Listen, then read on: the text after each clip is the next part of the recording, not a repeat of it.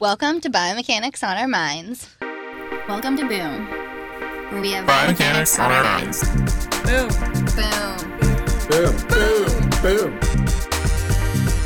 Boom, boom, boom, boom. boom. I'm Hannah O'Day, And I'm Melissa Boswell. and we're here to talk about some fun biomechanics. Yes, we are. So this uh, we're grad students at Stanford University, but this podcast is brought to you by the International Society of Biomechanics. And this episode is brought to you by Advancing Women in Biomechanics Woohoo! because you should go to the Advancing Women in Biomechanics event at ISB ASB 2019 in Calgary. It's gonna be Um, lit. Yes, so the event is on August 3rd at 7:30 p.m. and it's for everyone interested in helping advance women in biomechanics. So men and women, we want everyone there to come and join the conversation, share experiences, and learn more about the challenges that are faced by women in our field and discuss some proactive solutions. So that's the Advancing in Women in Biomechanics event, and you can also follow Advancing Women in Biomechanics on Twitter um, at AW Biomechanics. I'm gonna do that right now. AW. Biomechanics. Oh wow! It even it even comes up when you just put in AW, so it's easy. There you have it. It's an easy, easy to do. Even a caveman could do it. All right, so today uh, we will start off with a bit of boom, and then we have an interview with Thor Besier from Auckland Bioengineering Institute in New Zealand, and we talked to him about wearables and their applications. Yeah, it's super fun, and Thor's a really fun guy to talk to. But first, a bit of boom.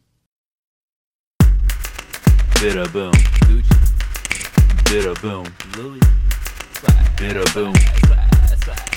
Bit of boom. So today's bit of boom is brought to you by the blog Biomechanics in the Wild, which is hosted by Maria Holland, and she is at the University of Notre Dame and used to be here at Stanford. You can check out her blog. The link is in the description of this episode. Mm-hmm. Or search biomechanics in the wild. Okay, it's the second one when you Google search biomechanics in the wild because biomechanics is everywhere. So we're going to be talking about one of her blog posts. Which fact are you going to be sharing with us, Hannah?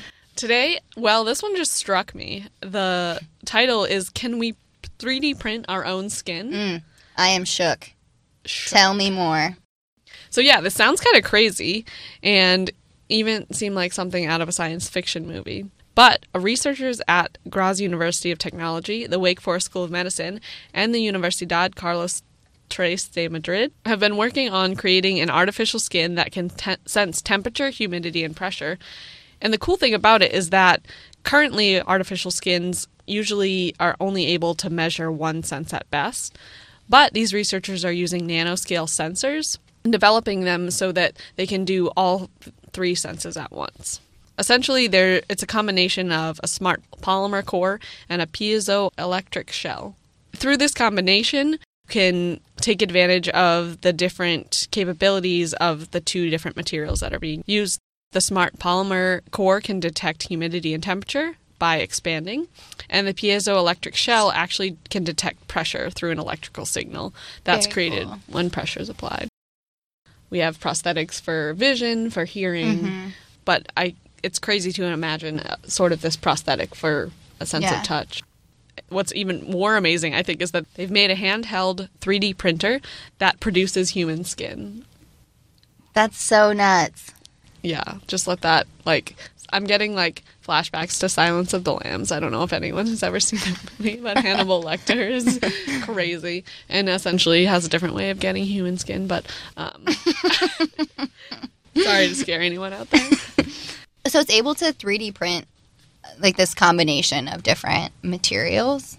it can essentially create different types of skin cells and you can apply these layers of synthetic skin of or printed skin directly to wounds so they could replace skin grafts you know when someone loses skin in a burn or something like that or Yeah. um, or some kind of trauma they're able to actually just print the skin specifically they can cater it to which layers of tissue have been disrupted by scanning the wound So Oh, very cool. yeah, it's it's really crazy. I wonder how far they are from having something that's actually usable. Well, I think that they're. It sounds like they're close as far as research and technology, but they haven't yet been able to test it on people. Yeah. Um, but apparently, they're being used in industry, such as with L'Oreal, to limit testing on humans and animals. They can test lotions and products on this skin. fake skin or on this printed skin. So that's pretty cool. And apparently, they're being used in robots. And this blog post on biomechanics in the wild as a really nice YouTube video about a robot with this 3D printed skin. All right, thanks. That's super interesting. And now for our interview with Thor.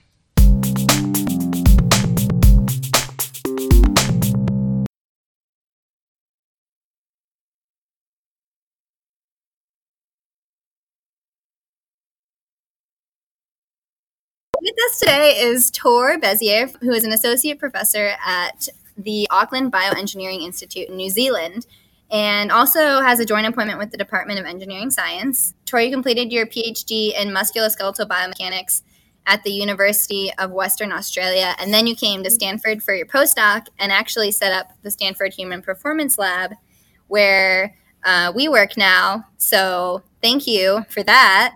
Thank you for the bean shaped desks. You're welcome. Yeah, they're pretty trendy, aren't they? They are really trendy.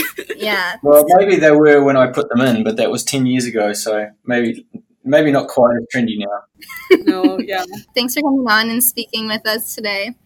So, your research combines medical imaging with computational modeling and looks at mechanisms of musculoskeletal injury and disease. And in your bio, it talks about some open source modeling tools to generate musculoskeletal models rapidly and then diagnose and treat injury and disease. So, could you maybe elaborate on this a little bit more? Some of the open source modeling tools you use and some of the other tools that you use to measure musculoskeletal parameters or things that you look at? Sure. Yeah. Well, it's, you know, when I um, when I first came to to Stanford, I had an interest in creating musculoskeletal models from medical imaging, and so previously. I was uh, I, I'd been exposed to using SIMM back then. There was no such thing as OpenSim, but uh, I'd, I'd been exposed to musculoskeletal modeling and, and had looked at ways of estimating muscle force from EMG, which is what I did in my PhD with David Lloyd in Western Australia. But we really wanted to get into more detail and understand, you know, what's happening at the joint level. And to do that, we really then needed to look at creating models from medical images. And this is kind of, I think, where the field of biomechanics is headed in general. And it's and it's trying to really capture some inherent physics and physiology of biological systems. And to do that well, I think the, the more we get into this and, and create complex models, we realize that our models really need to best capture the, the anatomy, and particularly when we're interested in joints and joint mechanics. So when I arrived at Stanford, you know, I spent a lot of time segmenting MRIs and um, look, looking at medical images, and then said, well, you know, a lot of time and effort is spent by, by, a lot of us all around the world in making these medical or making these models from medical images.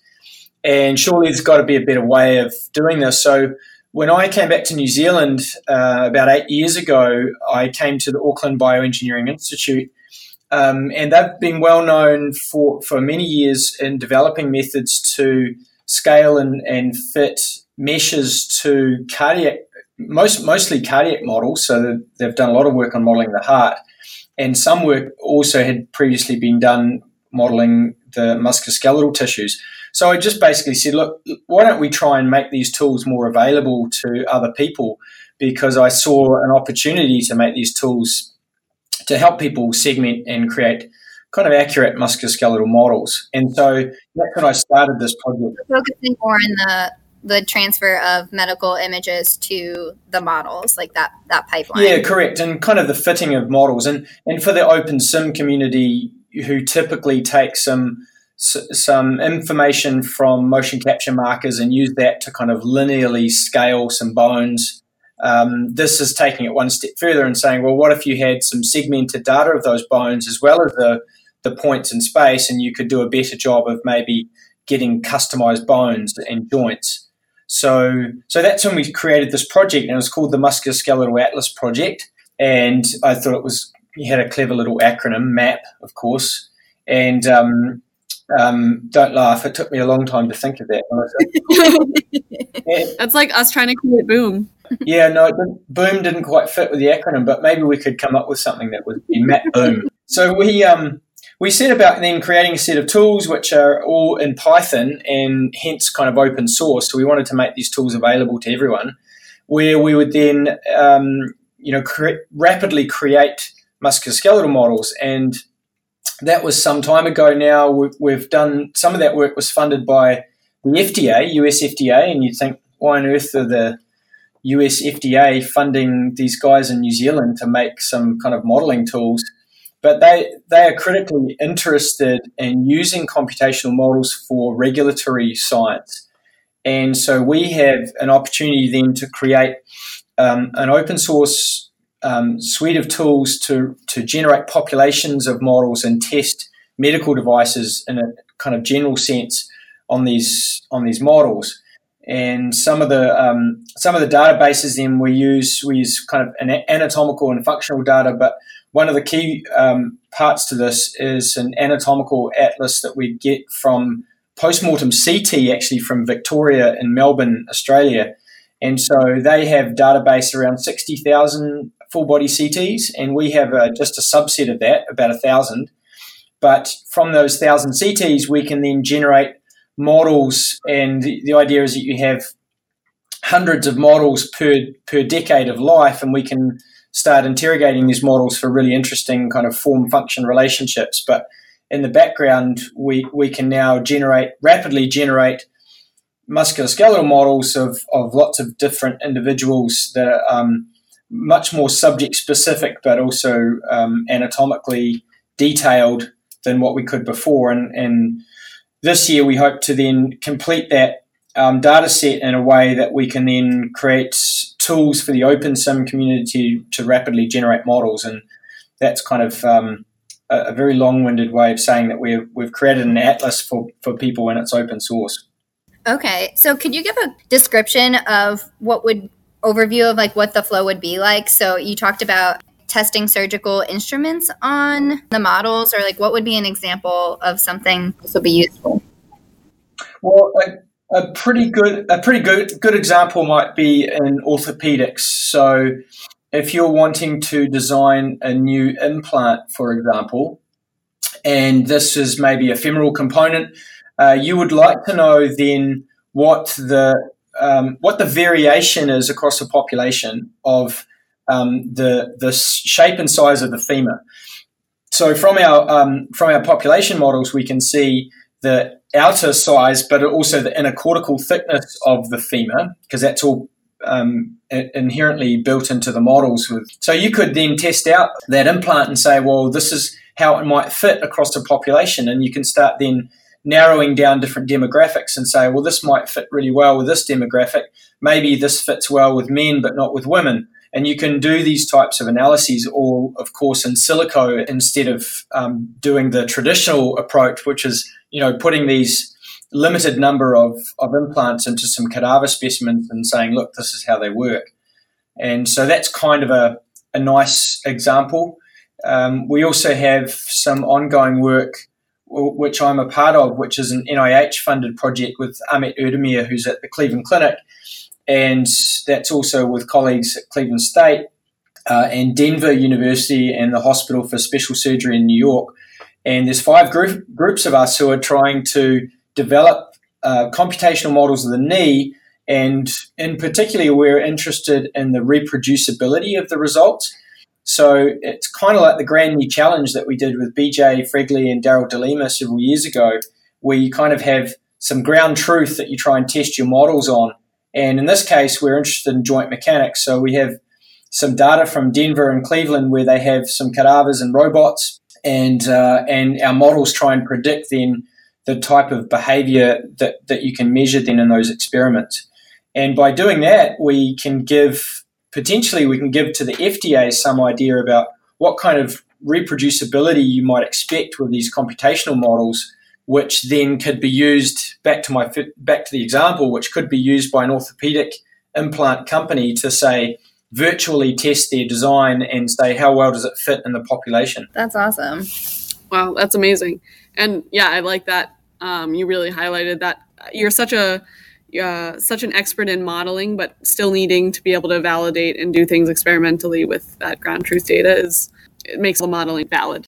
I think it it's kind of an interesting point, right? There's a lot of people who who do musculoskeletal modeling or computational modeling, and they are kind of at arm's length from the experimental data collection. And until you actually do experimental data collection yourself, you don't quite appreciate what goes into it.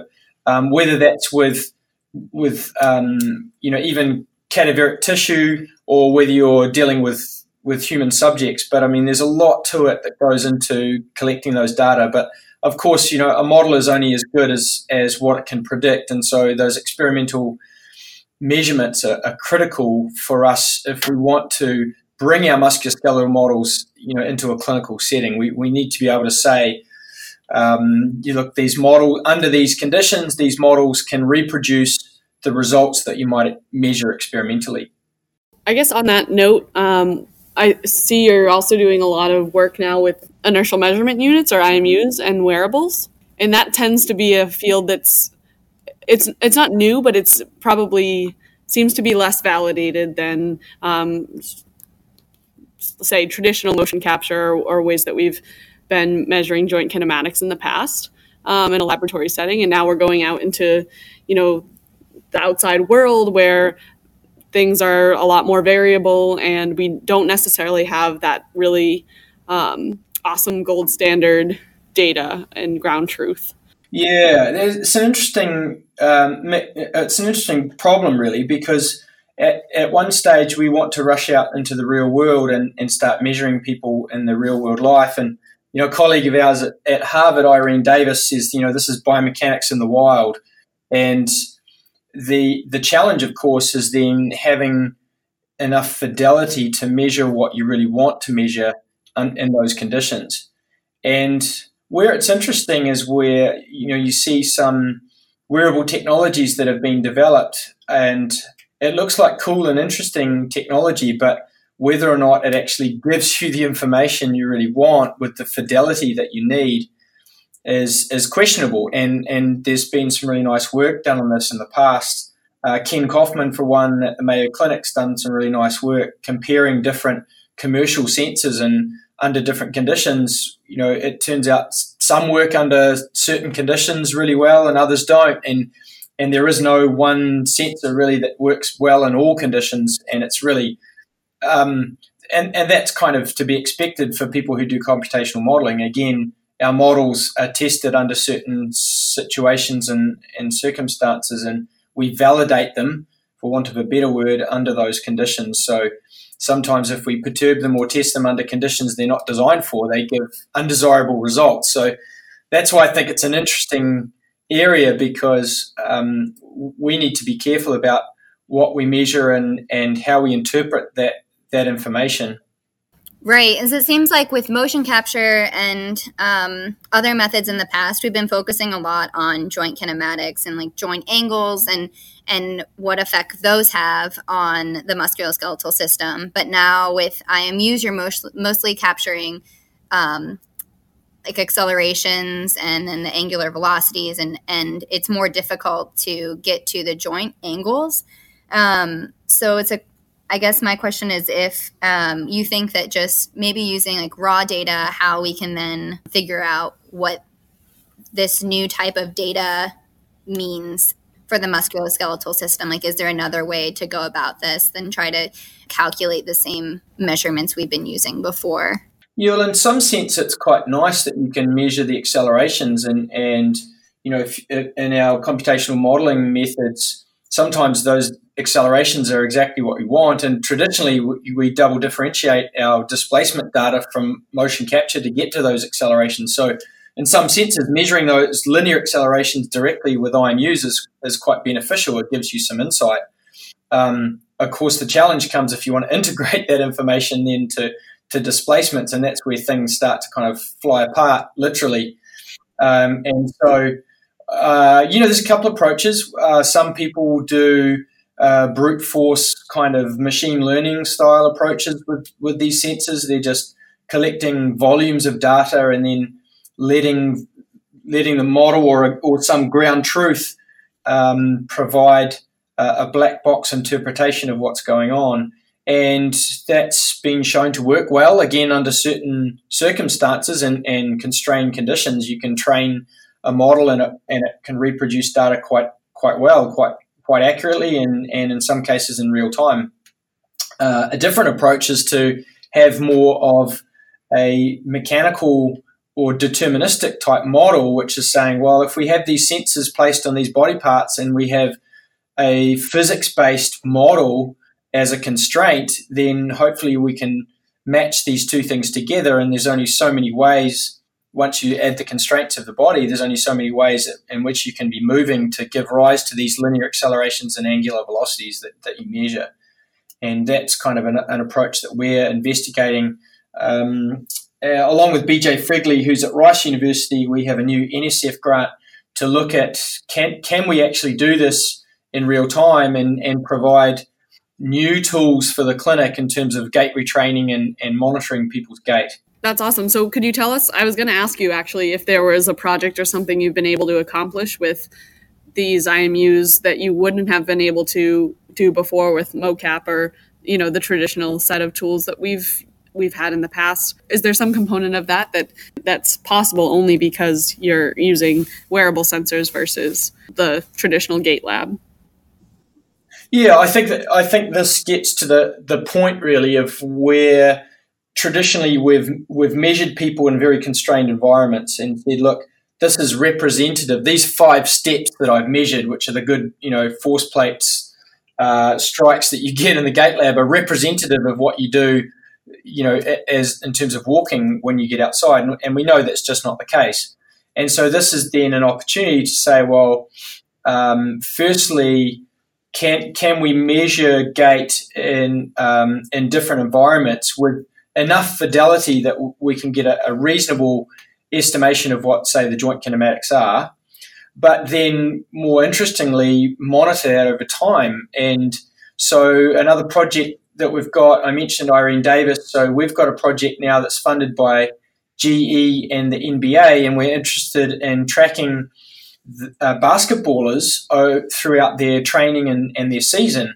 And so these kind of data you would never dream of being able to measure previously without wearable sensors. But now we can instrument these basketballers and we can estimate Im- impact loads um, with every step they take. So that's amazing opportunity, but it also creates challenges because you have, as you can appreciate, a heap of data and you say, well, how do we interpret those data? That's where I think the real interesting part of this is not just necessarily in, say, machine learning approaches and AI, which is, you know, bandied around. It's a term that gets used a lot. But I think if you have a valuable computational model uh, which can help interpret those data and also have some fundamental understanding of the biophysics, and that's really where I guess the mechanobiology comes in, where you understand the, the loads and how these loads influence the biology, then you can get some interesting interpretation of those data that um, you know we, we could never do this these types of studies before. I mean, Irene did a study um, a couple of years ago, and she tracked I think over hundred runners uh, during the Boston Marathon, and she c- captured you know every step that they took throughout an entire marathon, um, which is just not you know possible without wearable sensors how do the NBA athletes feel about wearing these sensors? Do you know their um, engagement with being monitored? Yeah, so it's actually an interesting point because um, we're having to go through the NBA Players Association right now to become certified to as a as a sensor that we can actually use. We have to certify the sensors with the NBA because currently the wearable sensors um, that are pretty new and the NBA are very hesitant, perhaps as they should be, of of monitoring things like we, we call it load for want of a better term, but you know we're trying to get these biomechanical measurements on these players, And the reason why they're they're hesitant about it is that it could be used against them. You could imagine a high profile player who potentially could be at risk of injury, maybe, um, who has these data collected on them, uh, could be used against them really to say, well, you know, there's plenty of players who who get paid lots of money to sit on the bench because of injury. So the NBA are a little cautious, perhaps as they should be, with the use of wearable sensors. Now, having said that, um, so we, have collected lots of data on the um, on the New Zealand Breakers side, which I'm sure is well known to um, US listeners. Uh, but that's a New Zealand basketball team that competes in the Australian League. And we've got two years of, of game and practice data w- with the Breakers. And so I think once we educate the players and say, look, what we're trying to do is is characterize the um, the, the, training that you receive and the and the types of impact loads that you receive during game and, and use that really to help uh, in your training and and help try to prevent injury, then I think the players get some buy-in on that. But you know, initially, I, I think they're wary of, of the sensors and what, what you're measuring, what you're trying to do. I saw a presentation that you gave on IMUs in the military context that was pretty interesting. And I was wondering if you could elaborate on that, if you're working on that study, and maybe talk about that a little bit more. Yeah, there's a couple of applications here. Um, one of the obvious ones, really, that comes to mind is is the high rate of musculoskeletal injury in early recruits, and this you know, on the outset, it probably makes sense, right? You look at this and you say, okay, you, you have a whole bunch of uh, young recruits who come into this program and you put them through boot camp and they've got to achieve a certain amount of physical activity. And you're taking people from a certain level of, um, of load and load history in terms of their musculoskeletal system and you're putting them through their paces and, and trying to um, get them uh, up to a, to a certain level of fitness. That obviously involves lots of stresses to the both the physiological system, but also the um, the the bio, if you're thinking about the biomechanics, you know the loads and and conditioning of the musculoskeletal system. And so there, there's really a mismatch then between the load and load history that you have going into training uh, and what you're exposed to. And it's no wonder that you know 20% of these recruits get some sort of musculoskeletal injury, whether that's kind of a, a repetitive stress injury or bone stress injury, which are pretty common, or you know muscle tendon tendon problems. And so for us, we can say, well, if we can manage that load better by understanding w- what your load exposure is, then we could potentially bring you up to these levels without necessarily um, pushing you over the limit and, and having too much load, and which causes injury. Um, the, the other application here is understanding context um, of of uh, of these individuals in in real world settings, and so often people would like to know what what actually happens um, out in the real world, and unless you're kind of tracking people with monitoring systems, sometimes GPS is works okay for monitoring where where people are, but it doesn't necessarily give you the t- context of what they're doing at that time. And IMUs can can provide some information to kind of fill in the gaps. So there's a couple of examples there of where we've done a little bit of work um, in the military context. But um, for me, the, the the really interesting thing is to really understand the the loads and boundary conditions really that are ex- exposed to the musculoskeletal system and, and the, the potential for injury then if you don't manage those loads. And has the military been?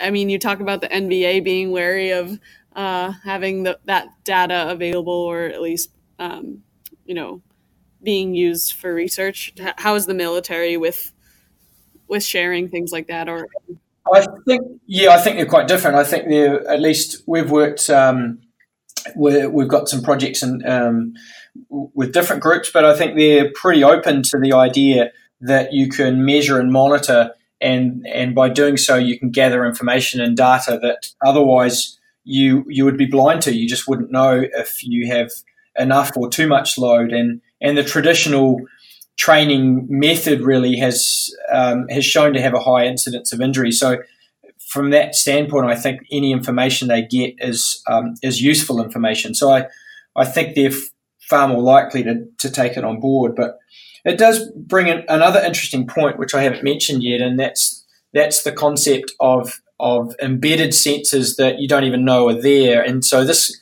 could be incredibly useful for things like first responders as well as you know military, but even sporting applications. And we're seeing, of course, the miniaturization of these sensors.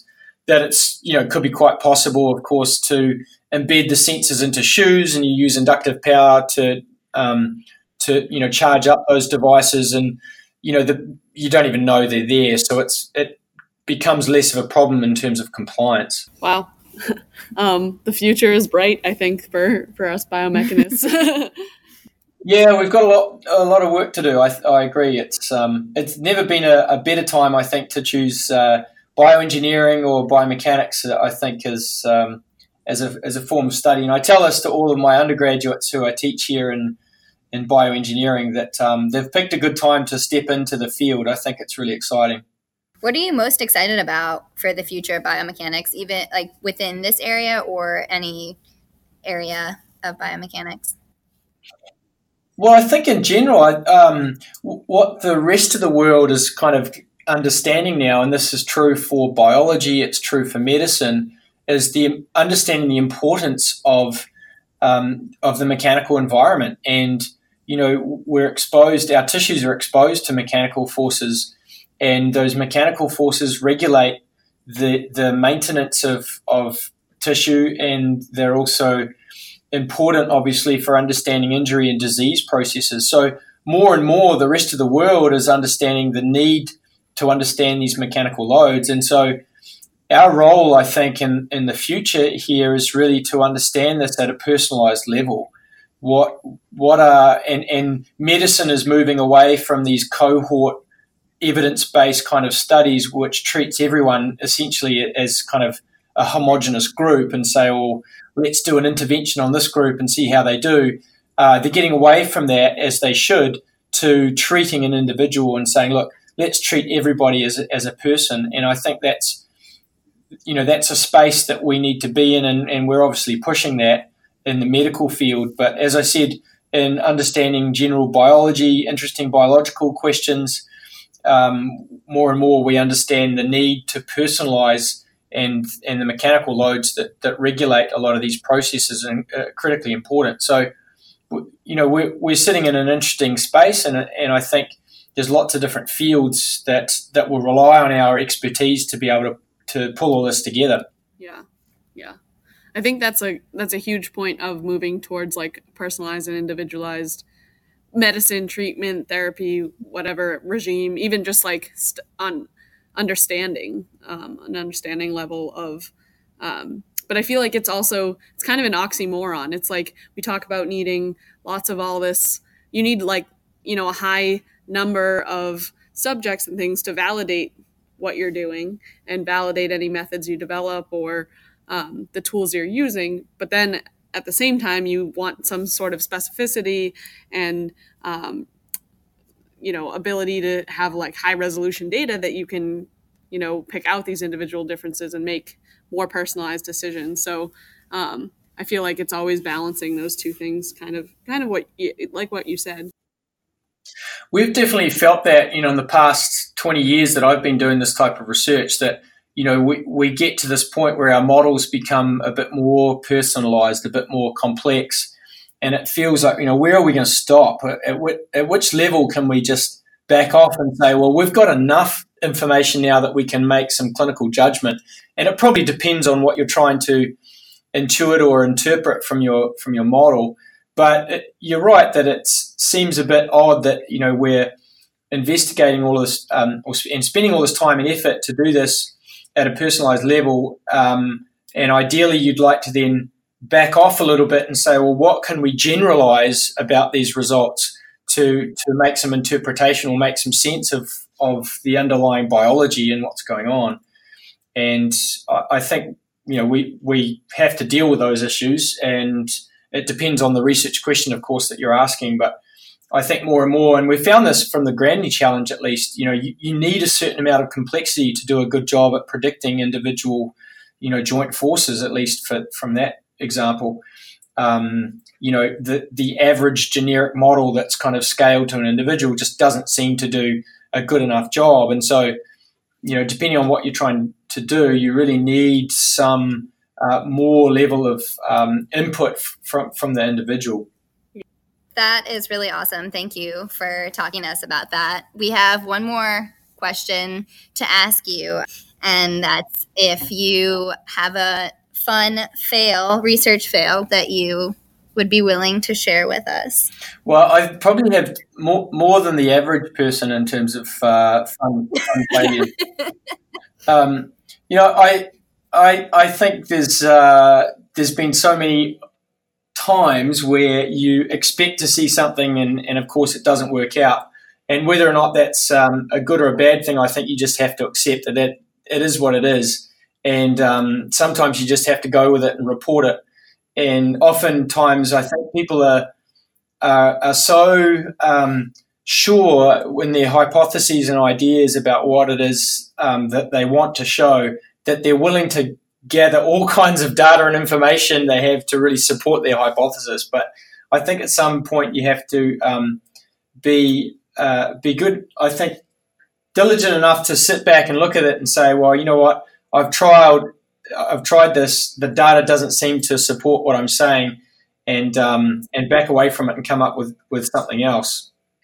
It may not be um, exactly the the type of answer you expect from from that question, but I I think it's an interesting uh, insight into and and when you look particularly back at uh, a lot of different paths of people uh, in their careers and what they take, and they they set off on a journey to try and solve a problem. But um, we found this definitely in, in our patellofemoral research at Stanford. We, you know, our initial ideas and concepts um, just didn't seem to add up with the data that we were collecting, and, and we had to kind of reassess what was going on. And so, I'm not saying that was a failure on anyone's part, but we definitely learnt and, and we're humble enough to be able to reassess the situation and, and perhaps say, well, maybe our intuition wasn't right at this at this stage, and let's uh, let's go at it again and with, with, some different questions. I think that's a great point. It's um, I think sometimes you can get so attached to your work and the same questions that you've been asking, but be able to take a step back and really remember your motivation and like big picture for the work. And like at the end of the day we want to be able to help people and mm-hmm. and um, be able to to advance in this field of medicine. And so i think um, that's a really good point to make sure that your work is still asking the right questions. Yeah and be brave enough to critique your own work right? That's probably part of science. Yeah, yeah absolutely well, actually, there's one more question that I want to ask that's probably the most important. Um, if Hannah and I come to New Zealand, will you teach us to um, surf? yes, please. of course, everybody's invited. I, Everyone's invited. you know, it's a direct flight from California. It's easy. It's only 12 hours. we could do a, right. a surfing IMU study. Yeah. Well, uh, and it's still nice and warm here at the moment, so uh, you guys better come down before it gets uh, before winter arrives. But uh, you're welcome anytime. See you in twelve hours. See you soon. Well, thank you, Thor. Yeah, thank you. It was great to meet you. Yeah, well, thanks for having me on uh, on the podcast. I've really enjoyed the the work. Keep it up. Do I get to say boom now? yeah, yeah, you get to say boom. Do you need a, do you want a countdown? Yeah, I think we better. okay. One, two, three. Boom. Melissa, this is my favorite part of the episode. And I hear that you have a fail to share. I do. I totally have a fail. Research fails. Yes,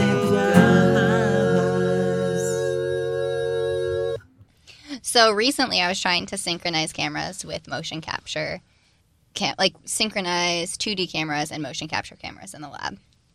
And so I bought these really fancy pants cameras to sync with it, and uh, they didn't come with lenses, right? And I've never, I'm not a photographer. So I didn't know that you could even buy cameras like without lenses. Like I didn't understand that concept.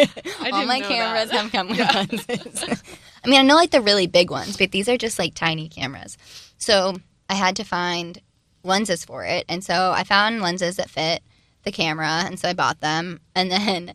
Um, I was trying to get the cameras to work, so I plugged them in, and everything was really blurry, and I just could not figure out what would be the right setting to focus on something, and it was super frustrating. And I went to go take the lens off, and when my hand was like two millimeters from the lens, everything went into focus. And I realized I bought a camera whose like focal range was like eight millimeter, or about the lens's focal range was like eight millimeters. Yeah, which is not ideal for recording someone walking. I mean, maybe if it's like Ant Man walking. Perhaps. Yeah, so I had to get new lenses and I finally got them and it's actually just kind of been a mess because uh, the videos were like 3 gigabytes for recording for like 3 seconds, which is just a hot mess, but anyway, that's a fail for another day. Wow, thanks Melissa for sharing. Yeah. And that's No a great problem. PSA to everyone who needs their lenses. You know, might need to know that their cameras won't have lenses. Yeah. And things to think about when you're buying lenses for your camera. Oh, I have. It's sort of. It's a. It's a fail, but it's like weird. But basically, I um, I have a Mac and I upgraded to Mojave, like the new operating system. And I'm always like hesitant to upgrade Okay. to things because I'm like, uh, like Yeah, you never know what's going to happen on the other side of that upgrade. right? You never know, and you can't go back, which is the scary part. So, but you know, I was sick of the window popping up like five thousand times a day saying like mm-hmm. upgrade. So I mm-hmm. just like fine, and I gave into it, and I like closed everything out. I was like, okay, I backed it up, blah blah blah, and I upgrade, and then I go to open Illustrator to like help to like edit a figure, and it's just like it won't work, and I was like, what? And then so it turns out we use like Illustrator on like a license. It's like a department license, so I have to like do some crazy things to like VPN in. I don't know. There's things that words I don't understand, but things Yeah. happen. Yeah, things happen and Things then happen. And apparently it wasn't Illustrator that wasn't opening. It was the software I needed to like access Illustrator wasn't opening on this new operating system. Mm-hmm. And I'm trying, I'm trying, I'm trying, and then like I like try to do all these different things to trick it to let me like open the software, but it won't. And so I asked one of our lab mates, and I was like, and he's like, let me just Google it. And I was like, no, I Googled it. Like, of course I've already Googled it and like tried the things that they say to do. Yeah. And he finds this random post by this person that's just like, download the software again, but like you have to download it like three times and open it the third time. so you open the third downloaded, like, you know, it's like you download it once, don't open it, download it twice, don't open it. It won't work. Then download it the third time, and if you click on the third downloaded one, That cannot be real. it opens. That's amazing. So for all of you out there that might need to just use something now forever, if something says it's not going to open, I'm going to mm-hmm. try it three times. Is it third time's a Third time's charm? That's what the they charm. say. Thank you for listening to this month's episode of Boom. Uh, thank you to Thor for a great interview. And um, you can follow the International Society of Biomechanics on Facebook and on Twitter. God, I literally do this On every Twitter. time. I can't say it. And, and on Twitter at IS Biomechanics. Biomechanics off our minds.